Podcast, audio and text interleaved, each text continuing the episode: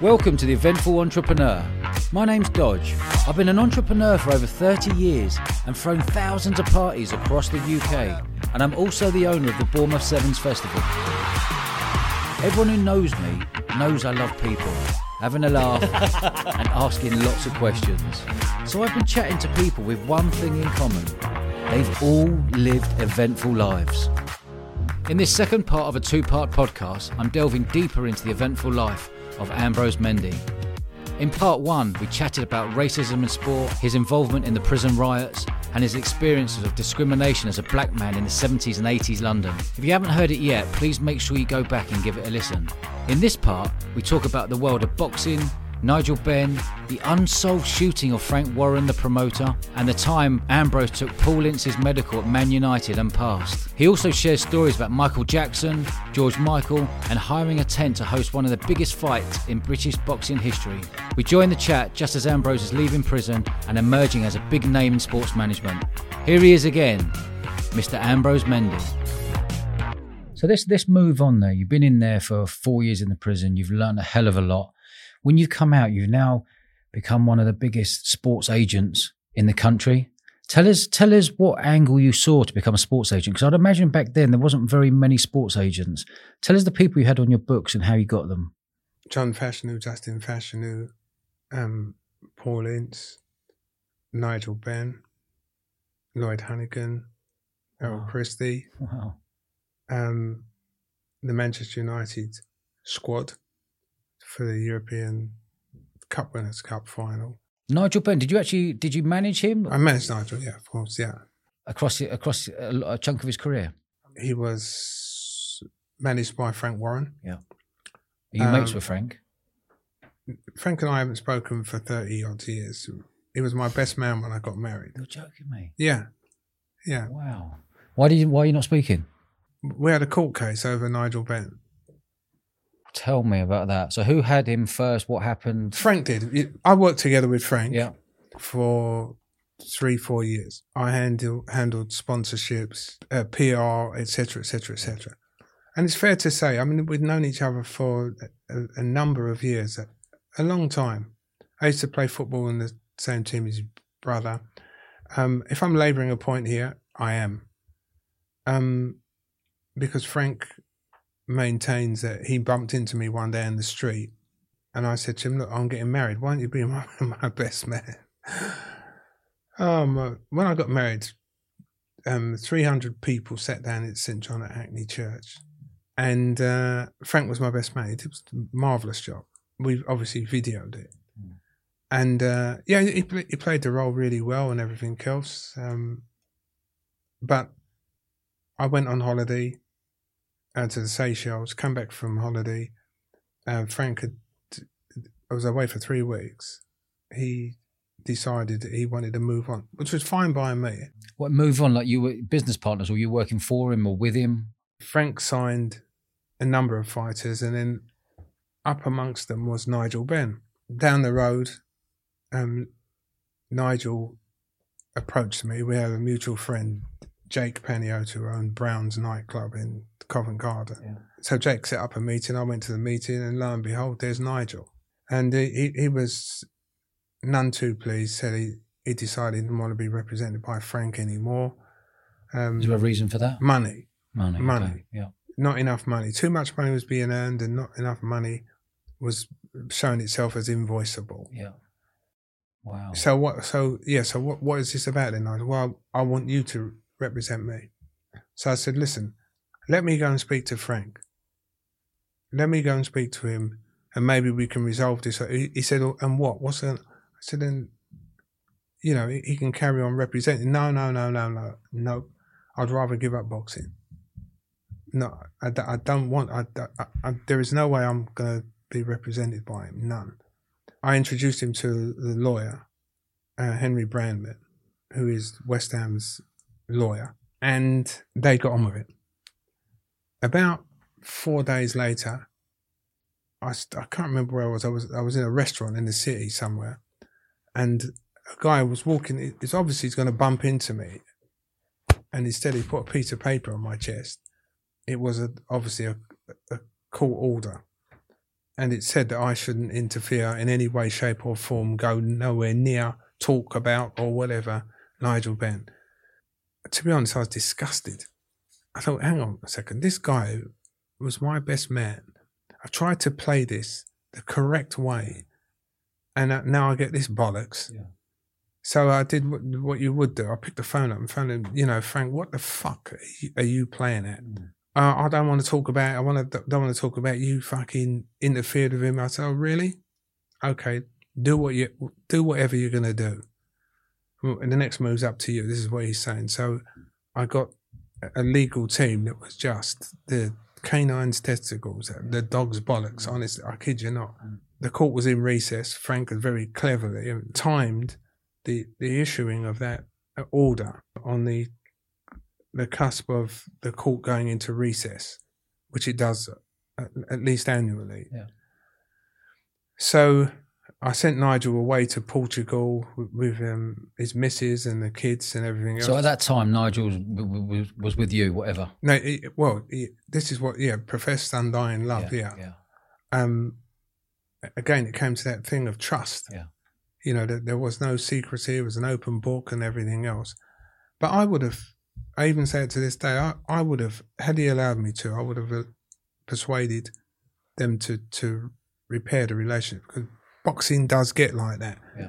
And I, and I, although I knew about the machinations of boxing, I had no clue as to the antipathy what I was setting about doing was going to incur. Yeah.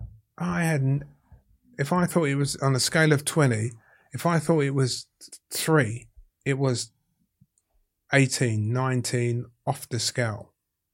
Off the scale. So I never got any threats from anybody because I'm not the per- type of person that you threaten anyway. Mm. And I'm not the type of person to threaten people. Yeah. So we were going to play this straight down down the middle. Surprisingly, or that's what Frank would have felt or thought, we won the rights to overturn the injunction that, that Frank had had put on me, Mm. and worse for Frank, the judge ordered that, that Nigel Benn be adjoined to this case. So it meant at, at, at that stroke, Frank had completely done himself in the foot. Yeah. It, there was no return. Yeah. He, there was no way he could now represent Nigel. But nevertheless, a trial hearing date was set. We had it. Um, it was a landmark case. This wasn't just on boxing. It was on football. It was on cricket. It was on croquet. It was on darts. You name it, it was. Well, so, so that set the standard, did it? set the standards, and people who used that case president, Ricky Hatton, Joe Calzaghe, Frank Bruno, obviously Nigel Benn, Michael Watson. Eh, They were all able to do it. It meant that you can't make a singer sing, you can't make a, a, a dancer dance. Yeah. There, you, there are compensation issues, of course. If a court deems that somebody was abusive in a situation, they could, they're fully entitled to And you haven't spoke to Frank Warren for 30 years because of this. 31 years. Wow. Would you ever would you ever speak to him? I might be some things in life, but I'm not ignorant. If my kids bump into to him, he's courteous. He says hello. We did sit this far apart at, at um, well, what we still call a League Cup final, um, met with, with Arsenal Man City about three years ago. This distance Mm. apart. Did you clock each other? Did you acknowledge or Yeah, I, I, I couldn't be ignorant. You know, Uh, I'm not saying it's a developed conversation, but um, it is something that should have should have resolved itself ages ago. You know, during that time, um, Frank was shot. You know, it still remains a mystery to this day. do you know who shot him? No, quite simply, and you know, people have their guesses and everything, everything else. Terry Marsh was arrested, arraigned Yeah. for him, and He was arrested thinking that he was the one who shot Frank. he was arrested on that basis. In fact, we were. I was with him when he was arrested. We were coming back from from um, Atlantic City. Not Nigel had fought in Atlantic City, and Terry came Yeah. to have conversations with Bob Arum, Yeah. the American boxing yeah. promoter. yeah. Terry was a. The, the police came out from everywhere. The stuff was going around on the, the carousel, Yeah. and Terry ran in and came out, and he was riding on the carousel. You know, you know, just joking, laughing, and everything else. And um, then he promptly disappeared. So, cutting a long story short, he was later charged. He was in custody for for ten months, Wow. awaiting trial, and um, he was found not guilty. Well, when the evidence showed that the weapon, for example, was an was an old thing that probably came from the Second World War or whatever. Mm. Terry Marsh was a Marine a- and a, a top rate five star Marine. Mm. Uh, and whoever did shoot Frank Warren, even from a close up distance, never, never achieved what he aimed for. Yeah. I can't imagine that a Marine, Marine would miss. No. Or, well, miss in the wrong place. Yeah. Yeah. it, it didn't make any sense at Yeah. all. But then, having said that, um, Frank un- maintains he knows who it was who shot him. Has he mentioned that name before? Who he thinks it? Who shot him? Not in public. No. okay. No, uh, you know, he said a couple of times that he was he was going to, you know, read about it in the book. You know, it's never, to my knowledge, he's never mentioned it, and I'm Yeah. sure it would have come to my ears one Yeah. way, one way or the other. Mm. And um, yeah, but going back, so no, I, I I agree. Now we win the court case. Yeah. Um, I assign Nigel to. this is an, it's going to take us on another chapter. Yeah. I signed Nigel to our uh, in-house promoter, Yeah. who is, um, who was a guy by the name of Frank Maloney. Yeah. Now, of course, he's Kellie, Maloney. Yeah. Yeah. He was a very loyal person to me Yeah. in my challenge to the British Boxing Board of Control. Yeah. For whatever reason, they were determined I should never be allowed to operate under their auspices. And of course, when after Nigel lost to Michael Watson, that fight, um, I won the purse bids, Yeah. which is a process for deciding bouts. That's how. So, so give me an example. What was? The, can you remember what the purse bid was and what you paid? Yeah, 300, 320,000 pounds, um, 200,000 pounds to Nigel, 120,000 pounds to Michael Watson. Okay. And then the business model is you would take the risk on the venue and sell the tickets, etc., etc. from there. Yeah, it, but it Yeah. went, but out of nowhere, and these are the characters in boxing. So, uh, with this fight, for, for example, we won the purse bid. Yeah. So we're all elated and everything else, Yeah. and we spent immediately get on to the Royal Albert Hall, get onto Wembley Empire Pool. Yeah. Um, we couldn't go to the London Arena because it belonged to Frank Warren or consortium that he was with, and um, so I thought I'd phone um, David Dein at Arsenal Mm. and he had just made a commitment to lift to relay the turf at, at Arsenal. Arsenal had just scored that Michael Thomas goal against Yeah, Liverpool yeah, yeah, the week before, and um, so it was like, what we're going to do anyway. I had a really good friend and somebody who was always always loyal to me. The the late um, Labour MP Bernie Grant Mm. um, he heard on the six o'clock news, the sports section, that that purse bids had been announced and we'd won the, the right to bid. Um, so where's the? I want to go to that fight, man. Where's the? T- where do we get the tickets from? So I said, well, to be honest, I don't know at the present moment because there's venues I was relying on. They've said that th- they can't be booked. Yeah. So he said, um, well, why don't you put it on in Finsbury Park? He was the MP for Haringey.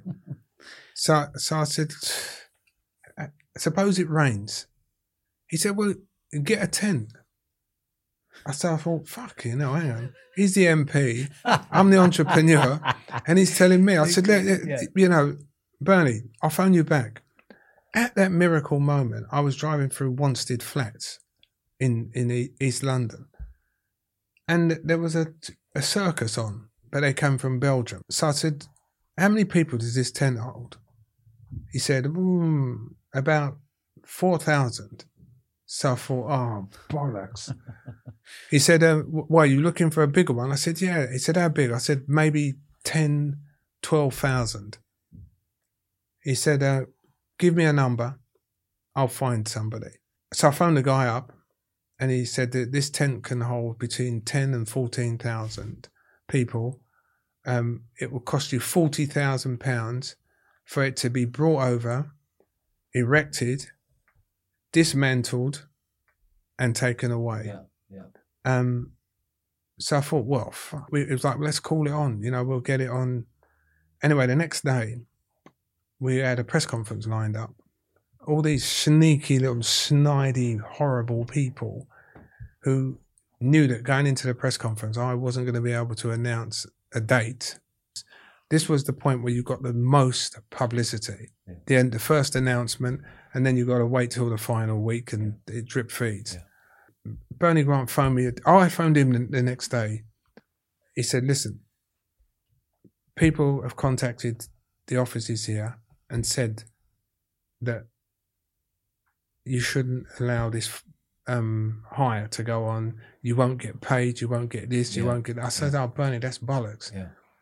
He, said, "Okay, good. Now I'm going to take you round to the individual departments." So, you know, you're in you- you're in the events in, industry. You know how important this is. Yeah. So we go in eight, nine different rooms. They stamp that, stamp that, stamp that. This is like four weeks' work. Yeah. You know, done. Yeah. And we then walked over to Finsbury Park, where everybody was, and said, um, gave people copies of the the uh, the order, the confirmation, and the boxing writers, to be honest, were relieved. Mm. You know, it's a big fight. Yeah. Michael Watson, Nigel Benn, Yeah. oh, Massive. just- yeah, Massive it was, wasn't it? and so, but the others, you know, the members of the, of the board of control were not so happy. Yeah. But nevertheless, a fight had to take place. Yeah. Come the fight, I always made sure that the very people who seemed to despise me were catered for and were looked after. Yeah. You know, do you have a son that wants to come or a nephew Yeah. or do you want Yeah. this, that, and the other? Keep everyone Oh, sweet. okay. You know, Yeah. you know, fucking El Ambrose has got two eyes and two ears. It- it- of course, um, Nigel went and, and lost the fight. Mm. Um, but there, there was a, a were a couple of things that, that happened post the fight. You know, pre the fight, Nigel was so sure he was going to beat Michael Watson. He couldn't lose. He could not lose. We tried lots of um, things to get under Michael's skin and this, that, and the other. Anyway, of course, he lost, fled the ring. It's one of the things that has not been spoken about. Le- left the ring, got into the changing room, which was with supersized Winnebagos, Mm. and um, it, when I got in there, he was like, "It's all gone. It's all fucked. All all the jewelry, all the birds." No. all the Oh, all the cars, all the cars, it's all gone. What you know? What we're going to do? I said, "Fuck me, we, we." I haven't heard "we" for two weeks, three weeks. All it's been is first person singular ID, thine, thou, mine. You know, and he's going, "Stop it, stop it, stop it." You know, I said, "Stop it. Listen, do you believe you can still be champion of the world?" He said, "Yeah." I said, "Well, fucking get up. We're going back in the ring," and we did the whole ring entrance Did you? again. It's just just all those soldiers Wow. you know, because Nigel was a member of Mm. First Battalion Yeah. Royal Fusiliers, we're going back in there. And what I did then, psycholo- psychologically, was to to un unplug the negativity that that had surrounded itself instantly with Nigel. You know, the shame, the embarrassment. He's told everybody to pile on, you know, betting wise and this, that, and the other. How could he lose to Michael to Michael Watson? I said, "Listen, when you get in that ring, for fuck's sake, go and hug Michael Yeah. and um and, and look at the guy from NBC because it's the only it remains in history the only British Commonwealth fight to be shown live coast to coast in the United States. Never, right? never happened s- since Wow. ever. Not come close to it. So anyway, this Kevin Moynihan, who was the lead anchor from NBC, said, Nigel, you know, hey, listen, what happened? We were told you were going to be the biggest thing coming to the States since the Beatles. And Nigel looked in the camera and he's now talking to Coast to Coast America and said, What happened? I got my fucking ass kicked So he said. by him. Yeah. You know, go over and talk to him. Yeah, yeah. But let me tell you something, I'll be back. Yeah. You couldn't have fucking scripted it. Yeah. So, of course, half of Christian America took this, you know, you dare, you know, utter profanities on. Yeah. And um, it, it got Nigel as a relief. Within 48 hours, he was out in Miami um, at a conference.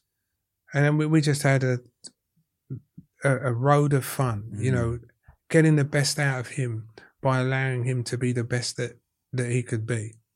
It's, you know, a great relationship, a great association. That tent Mm. went back on time, but we gave over. You might might cringe at this. We gave over the rights because it, it had like 25 years, 20, 20 years. It had, prior to that license being granted, it hadn't been used as an event.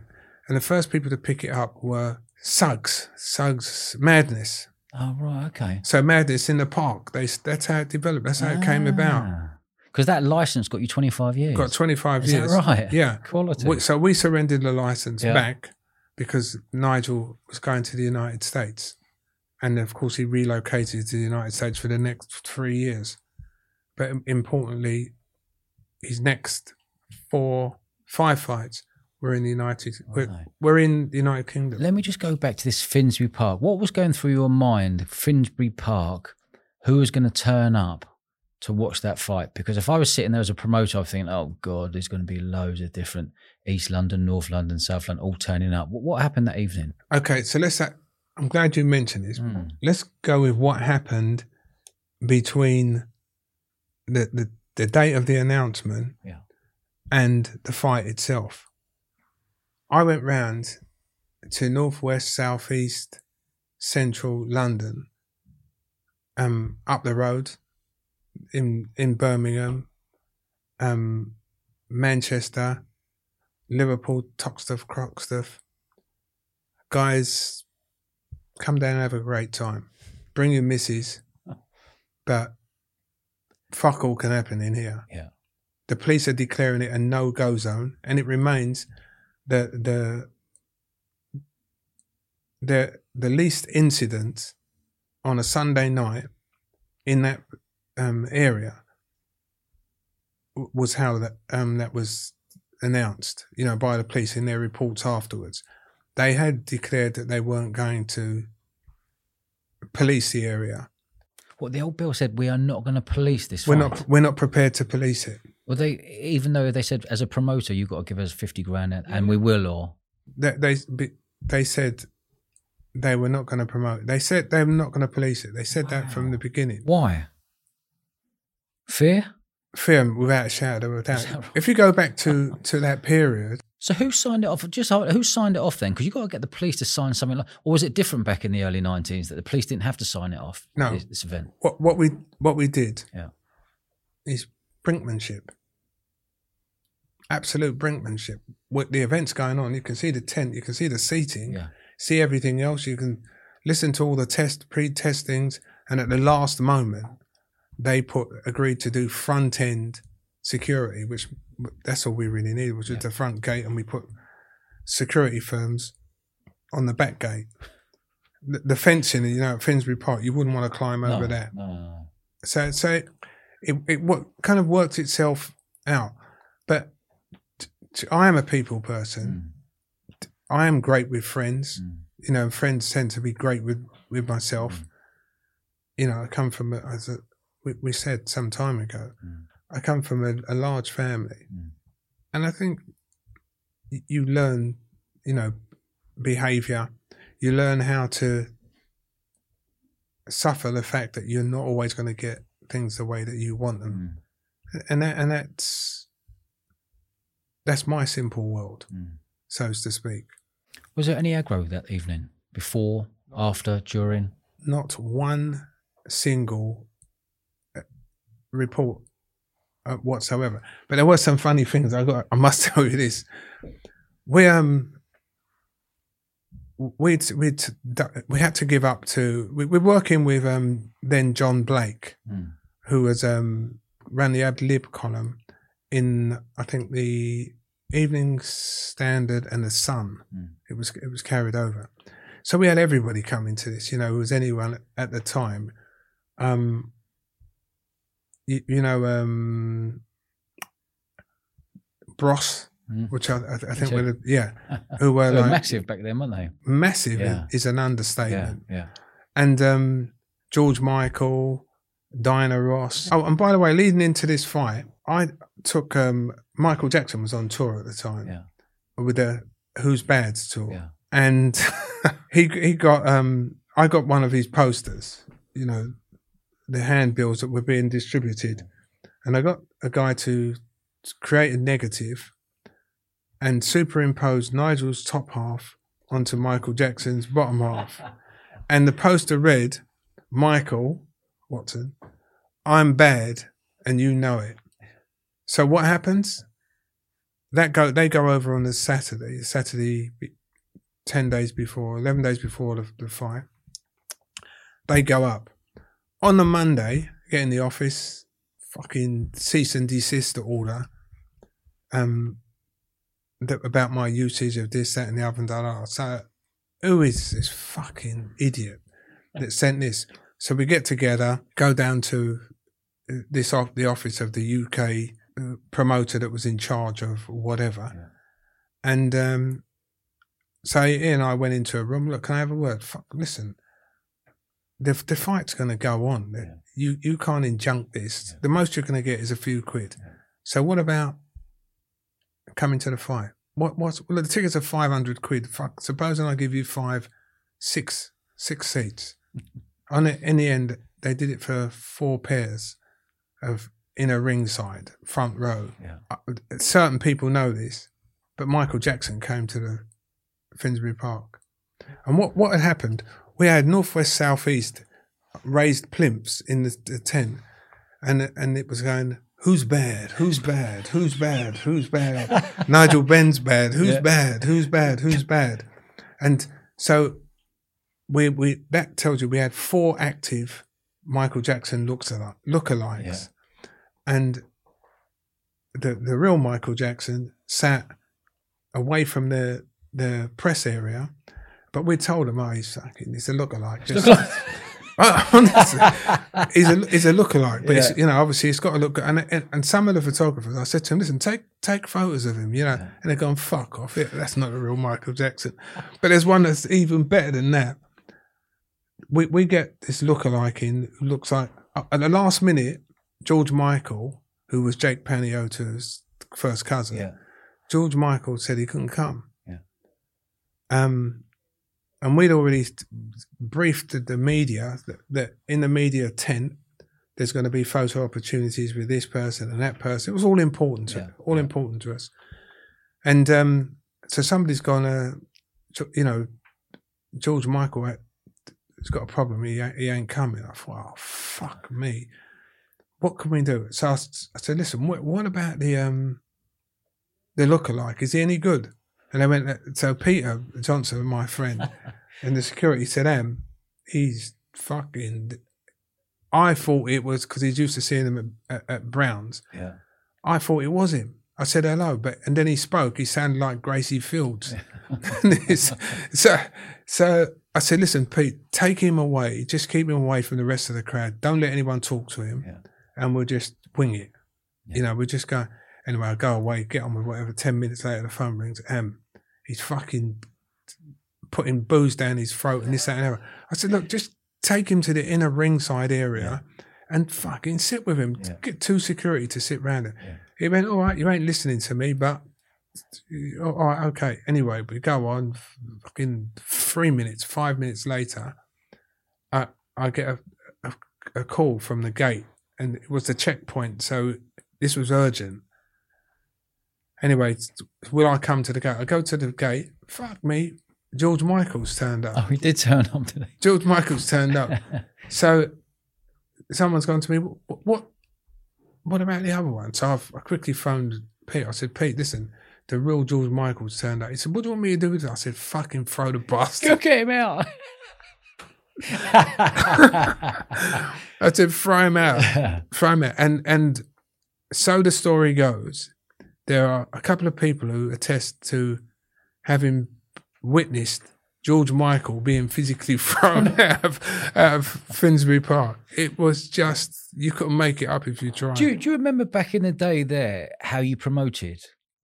And do you remember how much you turned over on that one event to to justify giving Nigel 200 and giving uh, Michael 120 grand? How much did that event, the whole thing cost to put on? Do you remember? Probably, it was somewhere in just over £400,000. This is um, 1989, Maybe May. It's a lot of money, isn't it? There's a lot of money. Yeah, yeah. Tell me about the story about Paul Ince leaving West Ham and going to Manchester United. I want to know the truth. Okay, so, so one day I'm, I'm in a restaurant called the Phoenix Apollo in Stratford. It's all the players used to hang out. All the players used to hang out. and um, I, I, I'm talking to Tony Gow. He's, you know, after the customary hours, get you a drink. No, no, I'm all right. Listen, listen, it don't turn around now, but there's a kid behind you. He is a quality, but he's a flash bastard. So I said, "What are you telling me for?" He said, "Well, you know, the way you are, see the way you are, you could probably, you know, handle him. You know, if it goes right, it's, it's great for everybody." So I walk over to Paul, who's standing there with Steve Potts and Alan Devonshire, Yeah. and the, the place is mobbed, by the way. So I said, "Um, hello, lads. Um, Paul, how you doing? Yeah, yeah, I'm, I'm all right. Can I can I have a word with you a second? Uh, yeah, yeah, of course you can. Uh, yeah, should we go over there? No, let's just talk here. I said, but he went, listen, can I just say this? I ain't being funny. I've known you for 25 seconds. I've known them two half my life. What are you going to tell me that's secret from from them? And I thought, you fucking flashed. You, I felt about that big. So there, I said, "No, listen. Anyway, my name's Ambrose." He said, "I know you are. I definitely know you are." So I said, "Well, listen. Fuck, I can't go there. Maybe it's the the environment or whatever. Here's my card. Um, I'd like to be your agent. I'd like to represent you." And he went, "Yeah, oh, fucking, I'm not into all them agents and all that business and this, that, and the other. Um, but I'll keep it anyway." And about a month later, I get a phone call. Um, it's somebody called Paul Ince on the phone. This is the, the PA in the office. So I said, "Oh, great. Hello, Paul. How are you doing? Yeah, yeah, I'm all right." And I said, "Well, so how, can I help you? What's um?" He went, "Well, you know, you give me that card and you said about being an agent and everything else." I said, "Yeah." He said, "Yeah. Well, you're my agent." I said, "We, need to meet up." He said, "No, what we got to meet up for?" I said, "Well, obviously we want to review your contract." So he said, "No, no, I've just signed a four-year contract." I thought, "Fuck, what are you phoning me for?" I've just missed it. You know. So he said, um, he said, listen, Lylie's like me dad. Well, everybody knew that anyway. John Lyall, ex West Ham manager. Yeah, Lylie's like like me dad, and he would never put me wrong. Mm. So you know, let, let's just go with this and see how it how it goes from there. You know. So I said, okay, yeah, that's a sensible way of thinking, and I knew like John Lyall was just the most marvelous, marvelous man. Mm. And um, I said, "All right, listen. Uh, I'll meet you in the the Phoenix Apollo. We'll be probably be in there the weekend or whatever. But be okay. No, no problem." Anyway, left it. Uh, spoke a few times about a boot deal that he had and this that, and the no problems whatsoever. Anyway, one day, out of the fucking blue, I get a phone call I can't. I cannot even understand what's being said. All it's a load of squabbling and and obviously somebody was very very upset. Yeah. I quickly work out it's Paul Ince. I said, Paul, fuck me, what's happened? He said they've sacked Riley. Oh no. So what do you mean? Mm. sacked Liley. West Ham don't sack managers. Mm, They just move you upstairs. Mm. He went, well, they fucking sacked him. I said, have you spoken to him? He said, yeah, I have. Yeah, he came to tell, tell me. Obviously, he's packing his gear, and and he's he's got to move out. And I said, stay where you. Where are you? I'm at um, Chadwell Heath. I said, fuck, my, my office is on Tower Bridge. Wash. Yeah. Well, so Paul gave me John Lyall's phone number. I said, John, look, I can't believe this. He said, Ambrose, be honest with you, I'm really surprised. You know, I, I thought we could be doing better, but we looked like we were going to do better. I understand my players. I know. I said, listen, John, anytime, just give me a phone call or whatever. And he said, Ambrose, promise me one thing, you'll look after Incy. Um, he's a great kid. He's fiercely loyal and everything else. I don't know how he's going to take this, but um, you know, you call me anytime. So go back to see Paul M. M. You know, complete opposite from the Phoenix Apollo now. Mm. You know, you know, you've got to help Mm. this, that, and the other. Can't you go and tell Cearns, who was the, the the chairman? chairman, Yeah, yeah. can't you go and tell him, you know, like that he's got to bring Liley back. All Yeah. the boys will back it. They'll all, they'll, they'll all. So remember, you're talking, and when we're talking about the boys led by Macca, yeah. you know, like Frank, Frank. McAvennie. Yeah, yeah. Oh my god! So, I go to the training grounds and I, I see Macca. Um, he said, Ambrose, it, is it? It's true about Liley. I said, yeah, and also he's going, isn't he? He went, you're joking. I said, no, he's he's going. He said he don't want to, he doesn't want to be there, and he had told me this. So I said, listen, Paul. You know, obviously you're gutted. He said, like, listen, gutted. If John Lyall ain't here, I don't fucking want to be here. I signed that contract for John Lyall, you know, and I never questioned it. I never asked for a penny more Yeah, or whatever. yeah, That, that that that's I've been straight and everything else, and that's how they're gonna treat him. yeah. No warning, no notice, no nothing. Fuck it. So I said, look, what do you want to do? I want to go to Man United. You know, do you think you could you could get me to Man United? To be honest, I never even knew the dialing code for Manchester. Mm. But I knew that Martin Edwards' dad, Louis Edwards, was a boxing promoter Mm.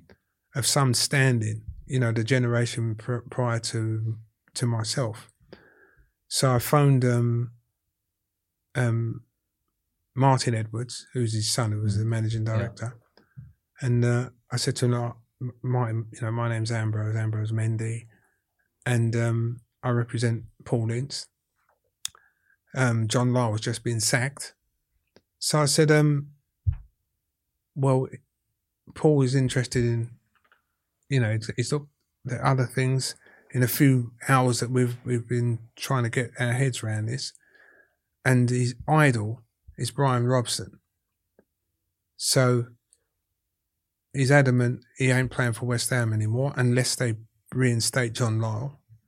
And if they if not, he said, "Look, I'll get Alex Ferguson to phone you." About an hour later, Fergie phoned. This kind of Yeah. worked out to, I don't want to get into a, a game of do do or dare Yeah. or whatever. If the lad, I've known John Lyall for a long, long time. Mm. He was my mentor when I came to do my coaching badges, Mm. and um, we've got on ever so well ever since. So I always made it clear to him that if ever Paul Ince was going to be for sale, Mm. I would be. Yeah. I'd like to be first in with a bid.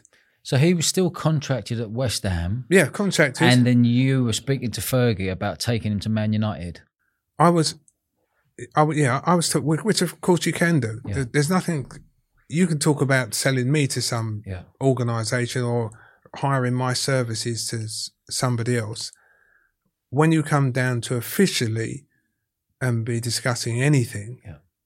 Unless you're an idiot, you'll do it with the with the the clubs. Yeah. You'll make sure that you've got a connection both ends. Otherwise, it's not going to happen. And and they might just turn around and say in any event, um, we'll give the player more money. The player will sack you. You know, because that's that's how it works. It's not rocket science, Mm. but that is how it works. Mm. Anyway, so I decide let's get this thing in order. I phone Henry Brandman, who is the the West Ham lawyer now today. Yeah. Um, but at the time was my my lawyer and also represented Paul. Yeah, so I phoned up to speak to to Cearns. Um, you- you've got ten minutes of my time. So I go there. You talk about racism. He never knew I was black. Because when I, I don't know who the fuck he thought was going to walk in the door, but the look of shock on his face was unbelievable. And in the room there was Bonzi, Lou Macari, and um, there was somebody else of significance who was in it. Anyway, so he's this is um, Cearns. Yeah. So and Paul and his girlfriend. Yeah. Now wife. Who, who um who, who, who are you? Henry Brandman said, I'm a, I'm Paul's lawyer. Yeah. And uh, and you, who are you? I'm Paul's agent. Agent? I'm his employer. You know, we don't need this. I said, Oh, really? You know, so I went to walk out the door. And then Paul followed me, and then Claire followed me, and then Henry followed. No, oh, come back in here. Um, so what what is this about? I said, um, he said because I I wouldn't sell Paul Ince for a million pounds. So what about two million? he said, you think you can get two million pounds for Paul Ince? I said, I think we can get more than that. He said, okay, you got forty eight hours. So now the forty eight hours goes out. I phone Fergie. He he he says to me, look, I know Terry Venables wants to sign. I said, look, I'm not playing any of them games. Yeah. Paul either stays at West Ham or he goes to Manchester United. There's nowhere else. Yeah. Paul's misquoted in some things as saying, "I'll never play for West Ham again," and it- and which could have been corrected. I don't ever want to play for West Ham again. So I phoned Terry Venables and said, "Tell, listen, I'm going to be straight with you. He ain't going anywhere else Yeah. other than Manchester United. There's no need to waste it, your time." We now move forward to having agreed um, Manchester United were going to break the British transfer record twice in one day. Gary Pallister from Middlesbrough, Oh yeah. uh, 2.5 million, and Paul Ince from West Ham to Manchester United for 2.7 million. So we go up early hours of the morning, and um, P- Paul's in a local hotel, and we then convene at the ground, and we go up into the. It's all been agreed, subject to a medical, and um, we go into the boardroom where they're quaffing red wine. Mm. Fergie's saying he's going to be the fulcrum of of my Manchester United Mm. going forward. Martin, um, so Matt Busby is sitting sitting at the end of the table, Mm. and it was one of them fucking Yeah, hell, yeah, like, yeah, yeah, yeah. Everyone's Matt here. Busby, like, Yeah, what? and um, but he he had the early stages of dementia, so he was in and out, you know, which was really it's, re- it's really sad, but wonderfully courteous man. Mm. And um, so as, as we're talking and regaling funny towels and everything, the door, knock on the door and the door opens into the boardroom. Uh, Gaffer, can I have a word a minute? It's Fergie. So Fergie goes out. We carry on telling the punchlines. And um, the, the door opens. Ambrose, could you come out here a sec? I thought, fuck, what's this about? So um, I looked at Fergie, who was welling up. I said, "Is there a problem?" He said, "The lad can't. Uh, yeah, sir, the lad can't play football anymore." I said, "What? What do you mean he can't play football anymore?" He's got a pelvic problem. I said, "Where is he?" Come down there. We go down there. Paul's fucking stupefied, Mm. you know, and, and Claire's saying, "Don't worry, Paul. We'll be okay. We'll Mm. be okay. We'll get through this." So we've gone from elation to to disaster Mm. and uh, then they start to explain things. Um, they were sitting in a room, and uh, a guy comes in and says, uh, "Hey, lads, how you doing?" And um, so, of course, they both go, "Yeah, yeah, yeah, yeah." And um, Gary, Gary Pallister, yeah, hey, Gary, you okay? Yeah, I'm fine. So you're looking forward to the move? Yeah, yeah, of course I am. How, how you been? Like any knocks or whatever? Nope, nope. You know, elbows, knees, and no, no, no, nothing. No, I've never even had a cold. Never. Mm. Can you imagine saying? Mm. In other words, shut the fuck yeah, up. yeah, yeah, yeah. I've never even had a cold. So, what about you, Paul? Fuck me, where do you want to start? Claire, remember this, remember that. Oh no. Remember when we got this? Oh, yeah, remember, Paul, you couldn't walk. Yeah. I remember you, you were on science. I said, and then the, the thing when you done your ankle, Yeah. you know, and that, but Paul, remember the one like, you know, like with your groin, and you know, you couldn't, you couldn't really walk and this, that, and the other. This is the fucking guy from Lloyd's of London. Yeah. And um, anyway, so they've said to Paul, look, come out, laid him out on a physio's bench, dug him a couple of Mm. times, and he's oh, oh, you know, so they know there's potentially Yeah. something wrong. Yeah. So they, they they then decide to call the move off. So I went back to Fergie and said, "Listen, you you got me to promise that I wouldn't let Paul Ince be bandied about with other agents Mm. and this that and the other. You got me to promise it, and Yeah. I promised him that he's lost his dad, you know, literally in football. John Lyall. Yeah. By the way, did I mention John Lyall raised Paul? I didn't know that. Yeah, and not not after f- fucking West Ham fans Mm, realise it mm, either, mm. and um, because Paul grew up without a father, Mm. so of course, scrapes and everything else he got It's into. like Cus D'Amato and Mike Tyson. You got it. thing, isn't it? Yeah. No one's ever said that to me, Mm. but that is exactly what the situation was, and I'm sure if Paul was listening to that, he'd agree. Mm. And he, anyway, he's now, they've taken him into this room. He's come out. So I've asked Fergie, listen, in other words, give us a break. Yeah. And he was all accommodating. He said, what do you want me to do? I said, look, I'm going to arrange from my office in London to find out who's the number one authority on pelvic region Yeah. in this country. And we'll rush him down to London now and, uh, and get him ready Yeah. and I'll keep in contact with you. I'll let you know everything that's going on. No problem whatsoever. Anyway, so they f- zoomed down and we zoomed down after them about half an hour. And uh, when I get to the Wellington Hospital, the secur- security is is at the on the floor that we were at, and um, they're all private spaces and everything else. So I go and see Paul. Paul, how you doing? Yeah, yeah. Um, you know, and what's happening? Well, we're flying this guy in. Oh, I forgot to tell you, they couldn't find someone here, but they found this Professor Molnier, Yeah. who flew in from from from France. Mm. So they're tracking this all the time. He's coming in at City Airport. So listen, Paul, when he comes in, they, they, it does. If he prods you in the fucking thing, just style it. Yeah. Yeah. Yeah. Yeah. You know, you you got to just Yeah. style it. All them fucking 60-40 tackles you win. Yeah. Yeah. That- That's what you got. You, he went, I ain't, I ain't sure I can do this, to be quite honest. I said, Paul, fuck's sake. You know, you definitely can. Just, Just anyway, on, so they're telling us, and eventually the, we're at the point where the guy is pulling up outside. So we've got everybody ready to take this Professor Molnier. We're in a waiting area.